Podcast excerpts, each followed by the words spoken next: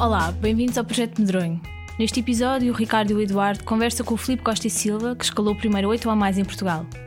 Falou-nos de uma fenda ainda por descobrir, da importância do sentido da comunidade e da escalada como uma experiência interior. Esperemos que gostem. Bem-vindo, Filipe, ao Projeto Medronho. Obrigado por estares aqui connosco. É um prazer e uma honra ter-te, ter-te aqui a participar no Projeto Medronho. Obrigado eu pelo convite. Vai ser um prazer, de certeza, conversarmos sobre, sobre a escalada. Obrigado. Obrigado. Uh, ao prepararmos esta conversa, uh, falámos com várias pessoas uh, do mundo da escalada e muitas referiram-se a ti como o fanático do grau, o verdadeiro fanático do grau. Tu identificas-te com, com esta visão, a escalada da dificuldade e este conceito do grau é, é algo que dás valor, que é importante para ti? Bom, uh, nessa definição que me estão a dar de mim, uh, identifico-me com o fanático. Do grau, não. Não, não, não especialmente... Uh, e isso é uma coisa que na, na minha parte dos escaladores, se calhar, defino dos escaladores, que é a perseguição do grau. Uhum. E os objetivos estão quase sempre identificados com o grau, e, e faz algum sentido. Eu, se calhar, talvez nos primeiros anos também, já tenho que me lembrar se eu também era assim há trinta anos, mas sim, eu também era fanático do grau, mas sempre no sentido das vias mais difíceis, não pelo grau, pelo número de ser o sete A mais e agora o sete B, agora o sete B mais, mas pela dificuldade, que é uma coisa diferente do grau. A perseguição da dificuldade é uma coisa que não está associada ao grau, porque o grau é uma coisa muito quantitativa, uh, e, e em mim eu nunca persigo as vias ou os projetos por serem um grau, mas por serem aquela dificuldade que é uma, a tua dificuldade, é o teu limite, é, neste momento é este projeto, é esta a minha dificuldade. Ser meio grau abaixo ou acima, para mim nunca fiz diferença. Eu nunca escolhi uma via como projeto por ser aquele grau. Não, é por ser aquela dificuldade que é onde tu não consegues, está no teu limite e vai puxar por ti. Ou seja, às vezes até pode ser uma via com um grau abaixo do que tu até costumas estar a escalar, sim, sim. Mas para ti é uma via difícil e isso eu, te atrai-te. Eu, até, aliás, há várias vias que eu encadeei abaixo dos meus limites, que dei muito mais pego e esforcei mais do que as vias mais difíceis, e nem por isso eu as abandonei e fui menos fanático com essas. Hum. Um escalador fanático do grau uh, simplesmente a deixava de lado porque ah, já fiz esse grau, não Exato. Preciso fazer isto. E isso é uma coisa que distingue bem os escaladores. É, isso é os fanáticos do grau, que querem subir uma escada, uma escada de ego, que é o grau. E há os outros que também são fanáticos, mas procuram outra coisa. Então, e já agora, o que é que é ser fanático? Ah, é dormir, dormir em cima da escalada, pensar em escalada, ir no autocarro a vincar os dedos na reglete da, da janela. Isso é a fase que define o fanatismo, sobretudo nos primeiros anos. Quando vais na rua e imaginas-te a subir paredes, este prédio para onde é que eu o subia? Mosteiro dos Jerónimos é super escalar. Esse tipo de, de sinais mostra o fanatismo dos escaladores. Claro que quando ficas mais velho, já não, eu já não ando na rua a pensar como é que subo um prédio. Já não estou nesse nível de fanatismo, ou de acordar às sete da manhã, ou se está a chover vou escalar na mesma. Já não tenho esse nível de fanatismo, mas continuo a ser fanático, sobretudo quando vou escalar. Quando vou escalar e quando estou na via, eh, não estou lá por estar. Tenho que me investir a cem por cento na via. Eh, portanto, nesse aspecto continuo fanático. Em mil novecentos e noventa e oito encadenas o primeiro oito A mais de Portugal, a Bambi. Quer-nos ah, falar sobre isso? So, é, sobre sim. o impacto que teve ah, efeito em ti na comunidade? Eu não sei se foi o primeiro oito A mais equipado em Portugal. Agora, uh, estes, estes recordes para a história de ser os primeiros... Provavelmente o Francisco encadeou oito A mais, de certeza, mas em Espanha. Ele de certeza que já tinha, ele já tinha feito oito A à vista nessa altura, portanto, de certeza que já tinha feito... Sim, sim... Até me estou a lembrar que ele fez um oito B no Chorro, portanto, uh, isso, essa parte só é verdade porque foi o primeiro oito A mais em Portugal e eu realmente, Exato. Se calhar, fui o primeiro a encadear cá. Mas o Francisco já, já escalava muito mais lá fora, já tinha feito oito B, portanto, é um bocadinho, é um bocadinho, uh, um bocadinho engano dizer fizeste o primeiro oito A mais em Portugal. Não, o Francisco já tinha feito fora. Eu fiz a primeira oito A mais equipada em Portugal simplesmente porque o Francisco não, não foi lá, porque se ele tivesse investido quinze dias ou uma semana ou dois dias, sei lá, tinha encadeado primeiro. Portanto, estes recordes não têm absolutamente interesse nenhum. Uh, claro que tem interesse a nível pessoal, era uma via que eu estava a tentar há um ano ou dois, sempre a cair, dei cinquenta pegs ou cem pegs, não sei, não os contava, mas marcou, marcou, porque são estas umas vias de, de um grau que é uma barreira para ti e, e é, são aqueles processos de conquista que marcam. E ainda te lembras, ainda te lembras da, da sensação quando chapaste a... Não, não foi uma via que me marcou assim, uh, até porque, se calhar não marcou muito porque eu encadeei essa via em top antes de ter encadeado à frente, porque eu ia lá tantas vezes sem a forma necessária que às vezes até treinava na via e às vezes treinava na via em top, e eu, uma vez que encadeei em top, e na altura até fui gozado até pelo Nuno Pinheiro, fartou-se gozar em cadeia da via em top para antes de encadear à frente, que é uma coisa que teoricamente não faz muito sentido, não é? Quando vais, vais para calhar, dás sempre claro. Pegas à frente e pronto, e pode ser que saia. Não vai sair um dia. E eu provavelmente nesse dia disse, ah, este eu já não tenho hipótese, vou dar aqui uns pegs em top para ganhar forma. E encadeei em top e talvez por isso, ou não sei, mas eu não me lembro de ter assim aquela sensação de objetivo de vida cumprido. E não motivou assim o resto da malta para ir lá? Na altura a comunidade era super pequenina, mas... houve bastante gente motivada para encadear essa via. O Nuno Pinheiro, a Isabel Boa Vida, o Flau também chegou depois a encadear. É uma via que marca esse grau do oito A mais, mais, porque a Fenda era onde estavam as vias mais difíceis de todas, esse é o oito A mais, mais, mais emblemático. Era uma via que foi equipada pelo Foual. Uh, portanto, era, era uma via icónica. Essa, essa, esses nomes estavas a falar e, e essa geração... A tua geração, não é? Foi a primeira geração em Portugal a dedicar-se um, ou a dedicar-se mais à, à, à escalada de dificuldade, não é? Se calhar antes a escalada era mais a escalada de aventura e hum. ainda era, era um, o conceito era um bocado diferente, mas tu, o Ataído, o Flau, o Nelson Nunes, imensas pessoas, hum. que certamente vamos falar durante, durante a nossa conversa, foram pioneiros e acabaram por quebrar muitas barreiras, não só a nível de grau, mas a nível hum. de equipar em vias mais, sim, sim. mais duras também. O que é que vos levou a irem por este caminho de, de escalada de dificuldade e não continuarem uh, o caminho que vinha de trás, não é? Uh, foi uma coisa natural? Sim, sim. Que... Não, foi completamente natural e é um bocadinho a onda do tempo. A, a escalada à aventura uh, estava muito ligada à escalada de, com entaladores diferentes, escalada clássica. Uh, a partir do momento em que começa a aparecer o equipamento das falésias, essa transição não é bem uma escolha pessoal, é o caminho natural onde que as coisas levam. E além disso, a facilidade de escalar desportiva com vias equipadas é muito diferente de escalar vias tradicional, onde nem tínhamos material. Eu quando comecei a dedicar um bocadinho a, a, ao tradicional, juntava-me com o Nuno Pinheiro e tínhamos que juntar friends emprestados de três ou quatro pessoas porque ninguém tinha material. E comprávamos três friends e o Nuno tinha três friends, não havia material. Uh, hoje em dia toda a gente consegue ter um conjunto de material de clássico e compras dez friends, ok, gastas quinhentos euros, uh, mas não é um bicho de sete cabeças. Na altura para nós não havia material, portanto era muito mais fácil e natural seguir o caminho da desportiva e... E pronto, e essa, versa, essa vertente da, da dificuldade desportiva. Um grande legado da vossa geração é a Fenda, onde abriste hum. várias, várias vias, algumas delas icónicas. Como é que, como é que revives essa, essa altura? Como é que... Hum, assim, olhando para trás, a escola de escalada da Fenda, eu senti isso como um grande privilégio. Ter sido dos primeiros a chegar, eu e mais três ou quatro, que era... O processo de descobrir um local com nenhuma via, onde, bom, mas é verdade, havia aquelas vias tombadas que já se tinham para aí, graus os quintos do... graus e os quartos graus, esses já existiam, mas tudo o resto estava por fazer. E eu vejo isso como um grande privilégio, de ser, poder eu escolher a via, decidir para onde é que ela vai, pôr os pontos, ser dos primeiros a encadear, encadear uma, depois ir para outra. A partilha de, com um grupo muito pequeno, onde escalamos sempre os mesmos, todos os fins de semana, todos os sábados, todos os domingos, mesmo local.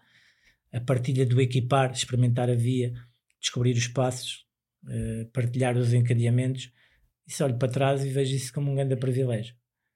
E é um, é um, um valor que tu não tens quando vais escalar uma, qualquer outra falésia já equipada. Aquilo já está pronto. Toda a carga de investimento pessoal, de equipar a via, descobrir a via, partilha com outros escaladores, desapareceu. Isso é o que dá valor ao, aos encadeamentos. É a história que está por trás, o, tu fizeste parte Sim, da história. Portanto, as vias seguiram com uma, com uma sequência cronológica, tu foste conquistando paredes, limpando paredes, abrindo vias, e as vias contam essa história. Eu olho para as vias, para mim, esta equipa em noventa e nove, esta equipa em dois mil e tal, esta, e as vias estão, contam a minha história também no progresso da escalada, e eu acho isso um grande privilégio, poder ter estado e fazer parte dessa, dessa história. Continuas a sentir que a malta valoriza as, essas vias hoje em dia? Sim, porque a Fenda está cheia de gente, portanto, as pessoas valorizam de certeza as vias que lá estão. Eu acho que estão mais despegadas da história das vias e dos locais e quem é que abriu, quem é que participou daquilo. As pessoas, é um bocadinho o consumo fácil. Chegam lá, escalam. Escalam, usufruem, gostam, mas não, perdem um bocado esta parte histórica, e isso dá valor à, à experiência da escalada. Essa parte da exploração e a parte do nome das vias, essa que hum. é sempre engraçado tentar conhecer o nome das vias e isso tudo. Sim, sim, é uma parte criativa, nós divertimos-nos imenso a dar nomes, às vezes a, a, com mensagens e bocas indiretas a outros escaladores, tudo coisas saudáveis quando olhas com distância. Na altura, apesar de picardias e de... na altura, mas são pequeninas histórias que depois ficam em... com a distância, tudo faz parte da história. E é ah, se há alguma em particular que Ah, não vou dizer, não vou estar aqui, a, posso melindrar alguém, mas, mas há histórias, sem ofender ninguém, há histórias divertidas, como os ilegais, por exemplo, que é uma via que ninguém faz, é uma via que está no, no segundo anel da Fenda, hum. na parte de cima, portanto dá muito trabalho lá chegar, Epá, é um sete C, mas a história é gira porque... já não lembro quem foi, que foram uns escavadores que foram escavar ao Fojo na altura das proibições, uhum. uh, e estavam lá embaixo uns escavadores, e na altura não se podia escavar no Fojo, tinhas que pedir uma autorização à Câmara, era assim uma confusão, ou tinhas que pedir uma autorização à, à, à, ao Parque Nacional, ao I C N F na altura, e estavam lá uns escavadores que quando viram os, os nossos amigos chegar... disseram, vocês não podem estar aqui, vocês estão ilegais. E portanto estavam lá esses escaladores que tinham autorização e queriam que, que os outros fossem okay. embora porque estavam ilegais. Claro, mas nós na altura agora íamos deixar de escalar porque estamos ilegais. Isto para nós é uma aberração em termos do que é a escalada e da liberdade da escalada, e gozámos tanto com isso que abrimos uma via que é os ilegais. Então há assim pequenos episódios, e as vias também contam essas pequeninas histórias. E há alguma realmente... Outra, só para continuar, outro nome giro é Tripas à Moda do Portinho. Tripas à Moda do Portinho é muito giro porque é o trocadilho com as tripas à moda do Porto, e essa via foi equipada com material dado pelos escaladores do Porto, os nossos amigos o Sérgio Martins e o, e o, Pedro, o Rui Pimentel. Eles deram-nos material para equipar, na altura arranjar material era difícil, nós andávamos sempre uh, ao tio, ao tio para arranjar meia dúzia de plaquetes. E, portanto, juntámos essas plaquetes que foram-nos dadas e abrimos uma via, e a via é também uma homenagem aos escaladores do Norte, e é Tripas à Moda do Portinho, porque, porque é a moda do Portinho da Arrábida. E, portanto, é giro, esses trocadilhos são coisas que ficam. Realmente a Fenda é um legado incrível que a vossa geração nos deixou a todos nós. Um, e há pouco estavas a dizer que realmente as pessoas hoje vão lá e quase que consomem o que lá está e as vias que lá estão. Como é que tu encaras isso? Ou seja, achas que isso é uma coisa natural dos tempos, o que se podia de alguma forma contrariar? Sim, eu acho que é natural dos tempos. Nós também fazemos esse papel quando vamos lá fora, também não vamos ser aqui muito elitistas, porque nós também temos esse papel. Quando vamos a uma escola em Espanha também somos consumidores de uma história que não conhecemos. Não sabemos quem abriu, quem foi o primeiro a encadear. As vias contam histórias, houve acidentes, houve conquistas, houve lágrimas, houve risos, houve gargalhadas. Cada história, cada via tem essas histórias invisíveis que nós não conhecemos. Conhecemos as nossas. Agora, se não conheces nenhuma, é sempre mais pobre. Como é que isso pode contrariar? O contrariar é um bocadinho haver mais espírito de comunidade, menos, menos consumo do grau, mais uma... uma conquista mais saudável de, de, da maneira como encaramos a escalada. não pelo grau, mas pela, pela dificuldade, pelos desafios que é e pela partilha disso entre escaladores. Uh, por aí é mais esse o caminho, mas haverá sempre essa tendência do consumo, de, de fazer o checklist e de fazer cruzinhas nas vias que se encadeiam. Uh, mas eu acho que também é um processo natural. Os escaladores, quando começam a ficar mais com mais experiência e, e passado uma primeira fase que é o, esse de encadear vias e graus, começam a, a saber desfrutar de, de outras coisas na escalada e a procurar outras, a procurar. outras coisas. Uhum. Um, então nas, nas nossas pesquisas uh, encontramos um, algo muito curioso, que foi umas imagens e uns textos aí perdidos na blogosfera sobre um evento que, que aconteceu em dois mil e treze na Fenda, chamado Fenda Revolt Party. Uhum. Onde tu e a tua equipa ganharam uma maratona de escalada, não é? E ganharam também o karaoke uh, final. Queres-nos falar um bocado sobre esse evento e... Uh, esse evento e o veio... objetivo, não é? Porque foi, foi algo super marcante também, não é? Sim, esse evento foi o culminar do reequipamento da Fenda. Uh, sim, de memória, eu acho que quem foi mais o motor desse, de todo esse evento, desse processo de reequipamento, foi o Rui Rosado. Assim, se calhar houve mais gente, mais gente envolvida no processo, mas na minha memória o Rui Rosado foi quem puxou mais por, esse, por todo esse processo de... de de promover o equipamento e o reequipamento das vias. Claro que houve muita gente a participar, a marcar, a furar, a reequipar, uh, e, e essa festa foi o culminar desse processo, que não, já não sei bem quanto tempo demorou, se foi um ano, ou, mas provavelmente por aí, e, e juntou-se a comunidade toda e foi super divertido, com uma grande festa, uh, essa, essa competição amigável e super cómica por grupos. Houve mascarada, porque os grupos iam, muitos iam mascarados. Eu lembro dos espanhóis, havia um grupo de espanhóis uh, que ia, iam todos de Homem-Aranha, os quatro, eram equipas de quatro, e depois no, acabou como um jantar lá embaixo na praia com karaoke, que foi super divertido, que também ganhámos, pois, mas que nos, nos preparámos para ganhar, porque ensaiámos, preparámos uma música que era dos, dos chutes e pontapés, que é os contentores. Uhum. E eu, eu e os, o Francisco, o Flau e o Nelson adaptámos a letra, e era a corda metida nos mosquetões e, em vez de ser a carga fronteira metida nos contentores, e fizemos uma letra toda com as vias da Fenda e ficou divertido, e nós reunimos-nos uma vez para ensaiar e aquilo correu bem. E foi giro. E levámos umas cabeleiras e foi super divertido. E tu sentes que hoje em dia fazem falta este tipo de eventos para sim, conectar sim, a, a completamente.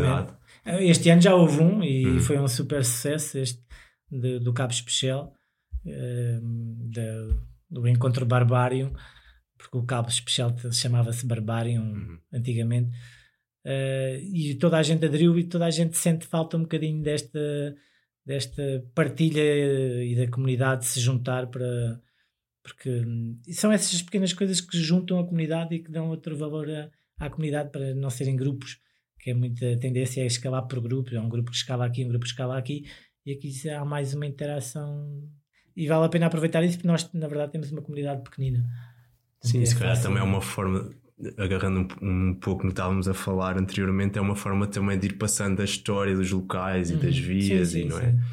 E a ligação entre gerações e tudo isso. Muitas vezes associamos a escalada de dificuldade à, à escalada desportiva, não é?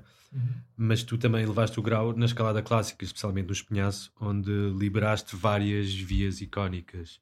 Hum. Sim, nunca foi a procura de libertar os graus, não é? Como aquela coisa que se vemos nas notícias... De, fez oito C mais em taladores. O nosso objetivo nunca foi fazer a via mais difícil com entaladores. Foi, esta não, ninguém a fez ainda, vamos fazer isto. Era um desafio pessoal, independentemente dos graus. É, esta via era clássica, era clássica, era clássica, mas artificial, fazia-se agarrando aos material, e nós estávamos no, com uma mentalidade de fazer em livre. Portanto, e esse processo foi super giro, esse processo foi... Foi uma, uma fase, sobretudo eu, eu escalei muito com o Nuno Pinheiro nessa altura. Uh, o Francisco provavelmente nessa altura estava a viver em Espanha ou em França e estava um bocadinho mais arredado de, aqui do que se escalava cá em Portugal. Uh, e foi um processo muito agir, era ir linhas atrás de linhas e, e ir fazendo em livre e arranjar e, e descobrir como é que se protegiam as vias. às vezes umas mais arriscadas que outras, e isso foi um processo engraçado e, e um desafio completamente diferente da desportiva, porque tem uma parte mental uh, um bocadinho mais delicada. Mas, e e o próprio é, espaço, não é? Os próprios espinhaços. Sim, claro, o espinhaço é, é assim, um ambiente agreste e intimidante, e isso dá outro valor também à grandeza do sítio, escalar com o mar, uh, às vezes com condições de umidade. Foi, foi uma fase muito gira. De repente falámos aqui em três spots completamente idílicos, não é? Completamente maravilhosos. Uhum. É, é brutal, Portugal.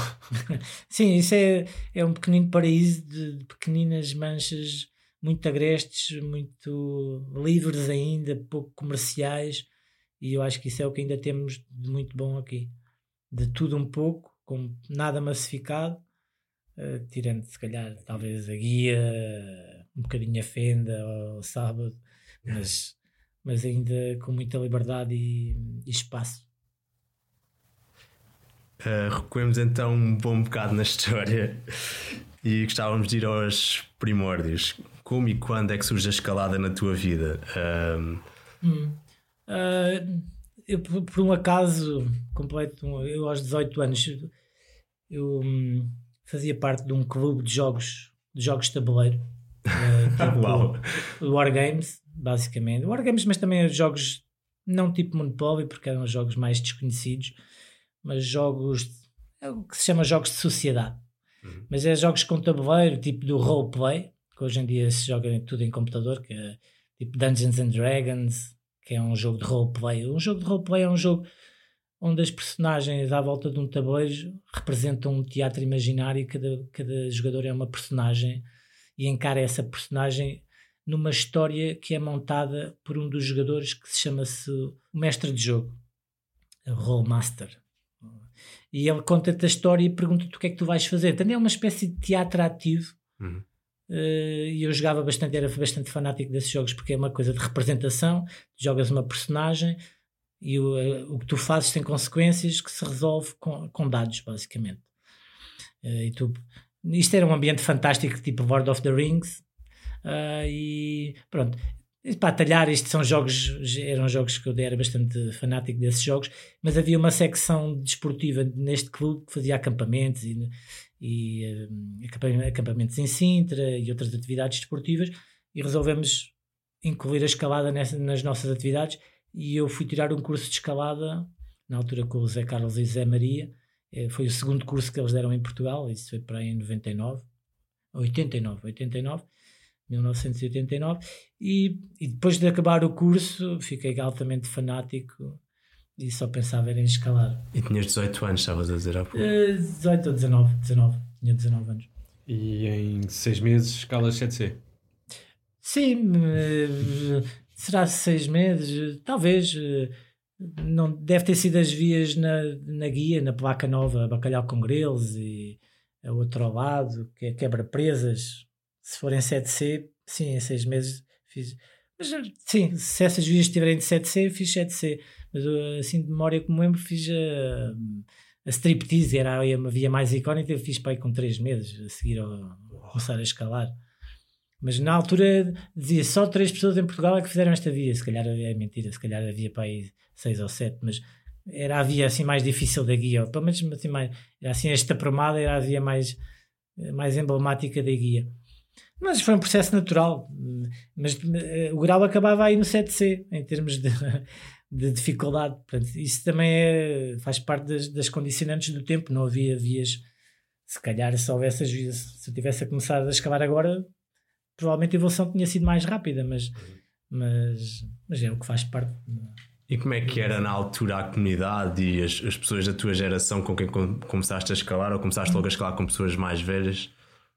Não, por acaso comecei, era todos, éramos todos dos vinte anos, não havia, claro que havia o Paulo Gorjão, eu escalei muito com o Paulo Gorjão, que é mais velho do que eu, não sei, talvez uns cinco anos ou seis, não sei bem a idade que tem o Paulo Gorjão, o Flau também é dois anos mais velho do que eu, uh, mas era tudo muito, não havia, não havia gente com mais, que havia, mas não escalavam no nosso grupo, assim, gente com mais quinze anos ou mais vinte anos, não havia, portanto era um grupo todo muito novo e todo muito fanático, muito motivado para, para escalar sempre, e escalávamos na guia todos os fins de semana, íamos sempre a pé, ninguém tinha carro, íamos de comboio e da estação para a guia íamos sempre a pé, era sempre uma meia horinha a andar a pé e voltar a pé com a mochila, fim de semana atrás de fim de semana, era muito fanático.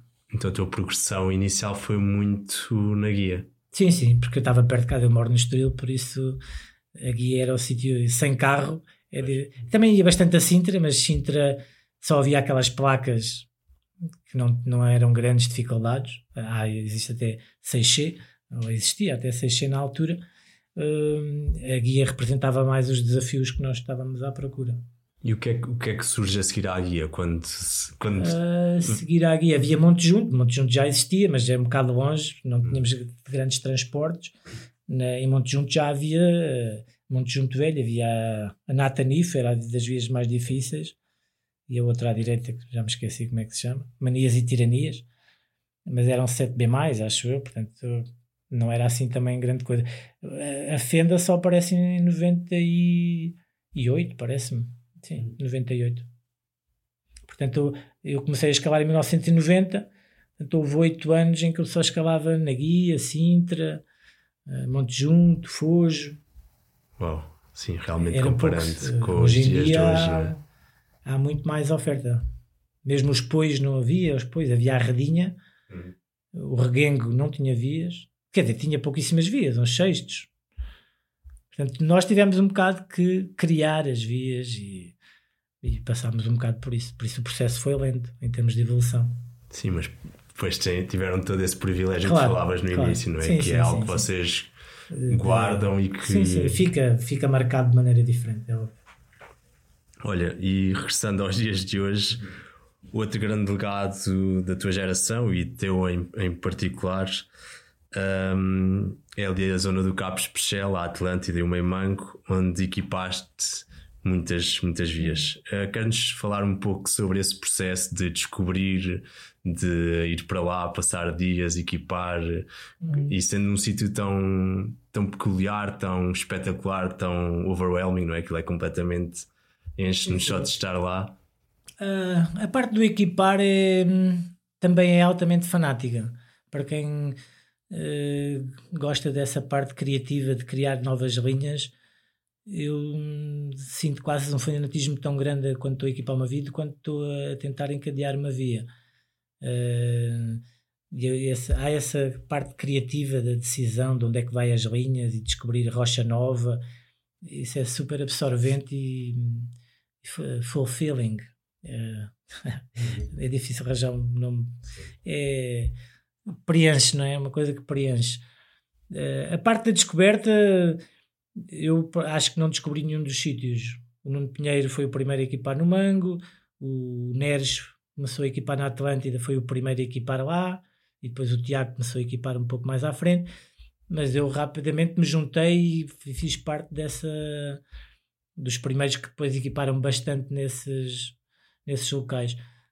O último setor, que é a ponta de ser, foi durante o Covid, passámos lá durante as restrições, foi o nosso melhor período de equipar, onde chegávamos lá em vinte minutos em estradas vazias, foi, foi excelente, foi mesmo uma sensação muito boa de estar lá a equipar, quando está toda a gente fechada em casa e nós estamos a atravessar os países. Altamente em liberdade, numa altura onde estávamos todos presos. Uh, portanto, uh, é, foi muito bom. Mais uma vez, sempre privilégio de equipar. Para mim, equipar uma via é sempre um privilégio. De...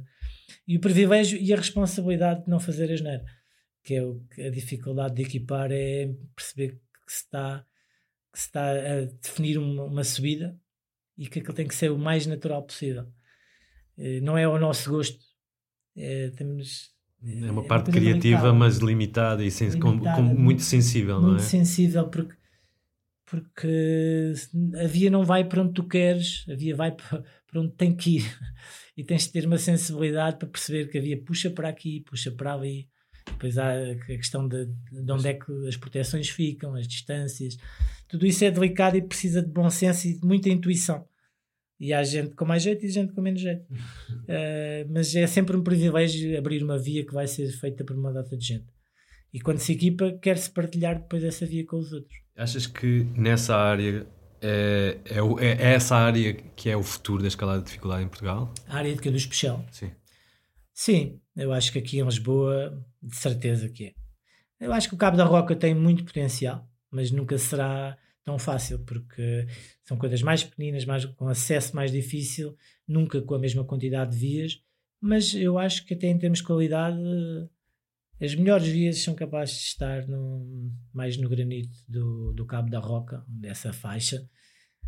É diferente, mas eu acho que é muito especial o Cabo da Roca, e há grandes vias de dificuldade e há a possibilidade de abrir grandes vias ainda lá perdidas, só que vai ser duas vias aqui, duas vias numa baía, duas vias, mas isso dá outro sabor também a, de, de caminhada, de, por caminhada ali, de, de investimento, de, de coisa particular, é aquele objetivo naquele, não, não é um consumismo de chegar a uma falésia e tenho vinte vias e quero fazer muitas vias e ir para casa. Perde-se tempo ali naquela via, naquele tempo. Exato, sim, sim. O Seb escalou várias dessas vias no, na Atlântida, no Mango.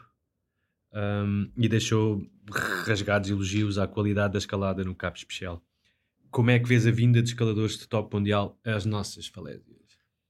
Eu, quando, quando eu comecei a escalar, esse era quase o nosso sonho, era trazer cá os grandes nomes da escalada, porque nós éramos tão fanáticos dos nossos sítios que queríamos ver os melhores escaladores do mundo, se possível, nas nossas falésias, a ver como, o que é que eles faziam, como é que faziam. Eu lembro do Menestrel, o Antoine Menestrel, que entretanto já deve ter quase sessenta anos, mas que era um de, dos nomes tops da escalada mundial, dos primeiros a fazer oito C no mundo, e, etcétera.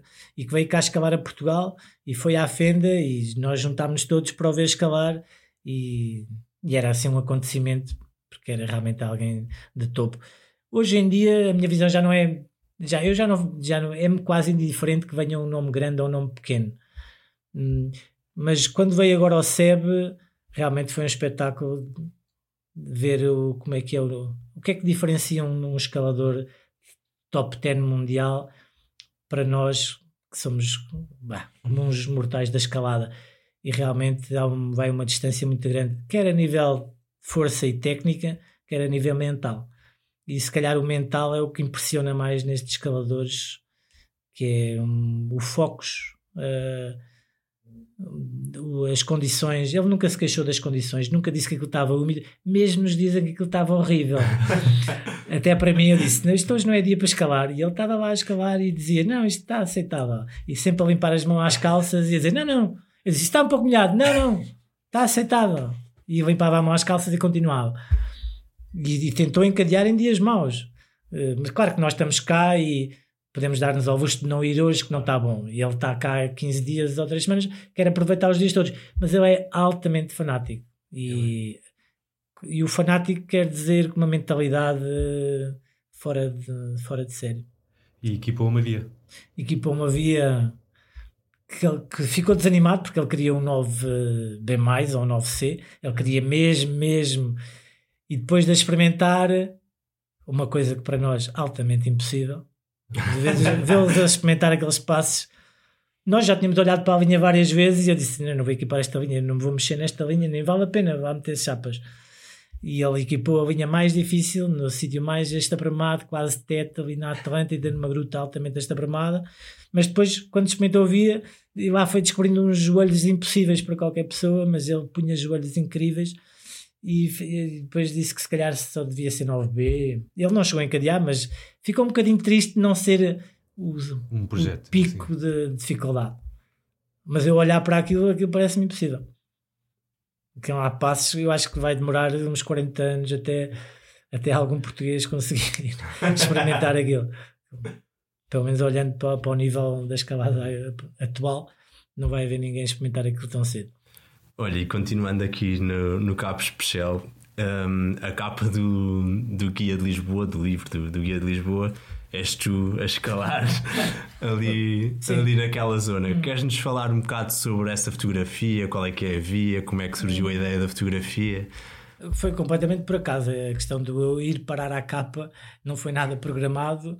Hum, nessa altura que o, o Tiago e o Rui Rosado estavam a trabalhar no livro, no guia, Uh, era suposto ter, ser o André Neres a ficar na capa e por um acaso na altura em que se ia tirar as fotos com cuidado, preparadas para a capa, o André não podia porque tinha um compromisso qualquer, mas o, acho que era o Macau que estava a tirar as fotografias, só podia naquele dia, portanto teve que tirar as fotos dos escavadores que estavam nesse dia, era eu, o primo e talvez mais alguém que não me lembro, e, e pronto, e depois das fotos todas que ele tirou nesse dia acabaram por escolher a minha, portanto foi altamente uma casa do meio desse dia de fotos.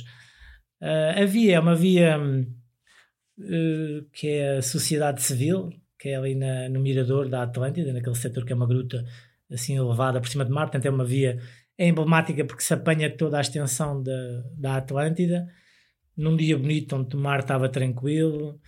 Uh, é uma via muito boa, dos melhores sete Bs aí desses da Atlântida, super aérea, assim uma aresta que se vê o horizonte do mar, que é uma via equipada, acho que pelo Rui Pimentel, que foi lá, que são as primeiras vias equipadas na Atlântida. E pronto, basicamente é isso. Agora, uh, a mim não me marca especialmente, claro que é sempre a voltar a aparecer numa capa de um livro, mas, mas é preciso dar a devida distância a isso, não, não, não acrescenta muito, nem, nem é um objetivo. Pronto, faz, uh, eu acho... Eu acho Ficaste com uma foto incrível, claro, para guardar. Uh, fiquei com uma foto incrível e eu até fico bastante contente de... Porque estar na capa de um livro, de um livro de escalada, uh, é mais um bocadinho, é uma coisa simbólica de... do esforço, do esforço e do que eu investi na escalada também nestes trinta e tal anos.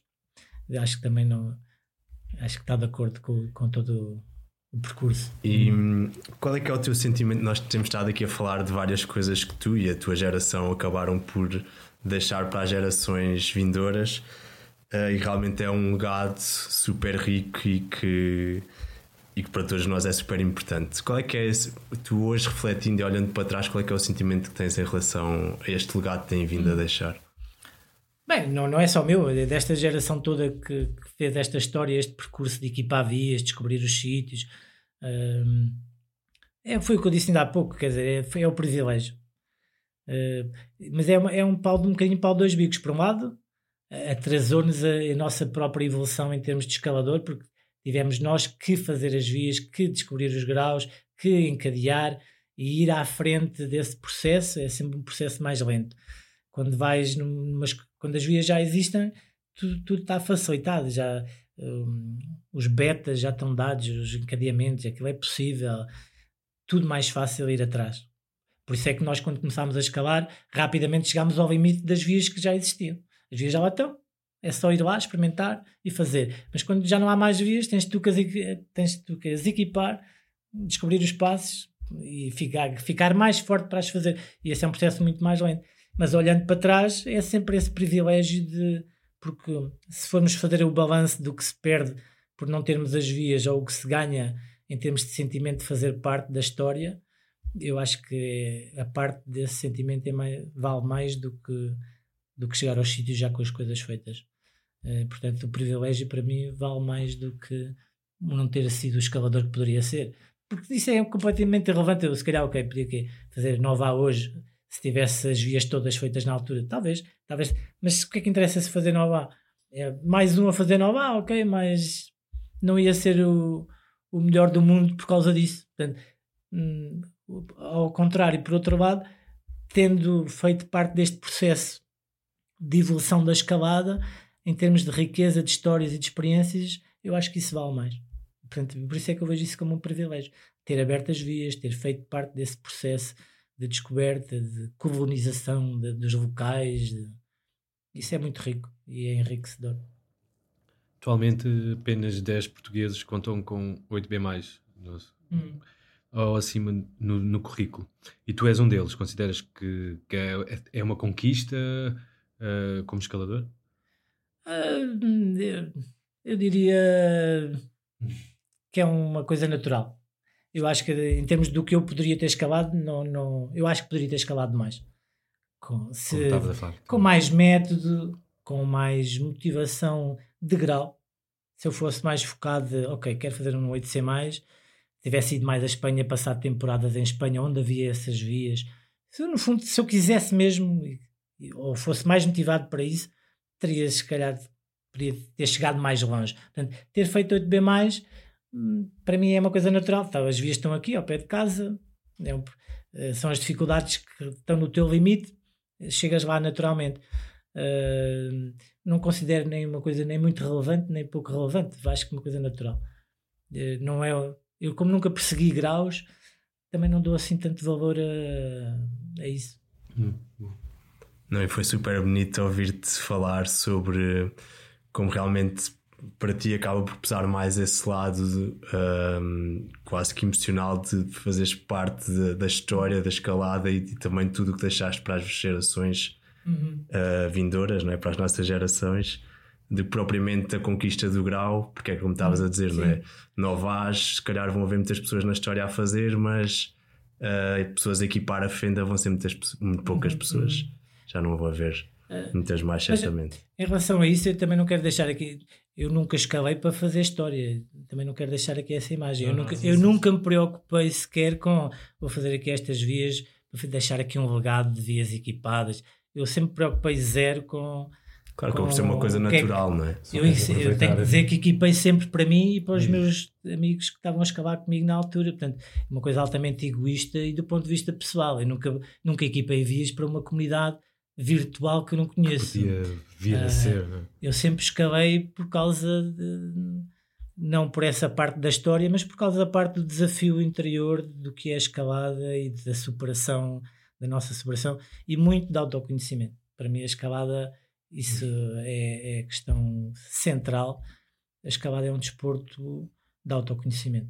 No, do meu ponto de vista, claro. Sim, sim. Para muita gente pode ser uma coisa altamente só desportiva, de desafio ser físico. Ser um desporto, um hobby, um... Há quem esteja na escalada pela natureza, pelas viagens, pela, pelo desportivismo, pela, pela amizade, pela partilha. Eu sempre tive...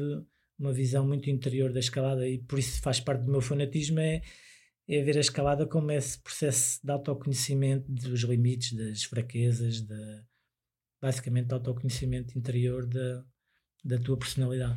E, e hoje em dia o que é que te continua a motivar a, a escalar, a ir à rocha? É o mesmo que te motivava? Completamente o mesmo, é esse desafio e esse...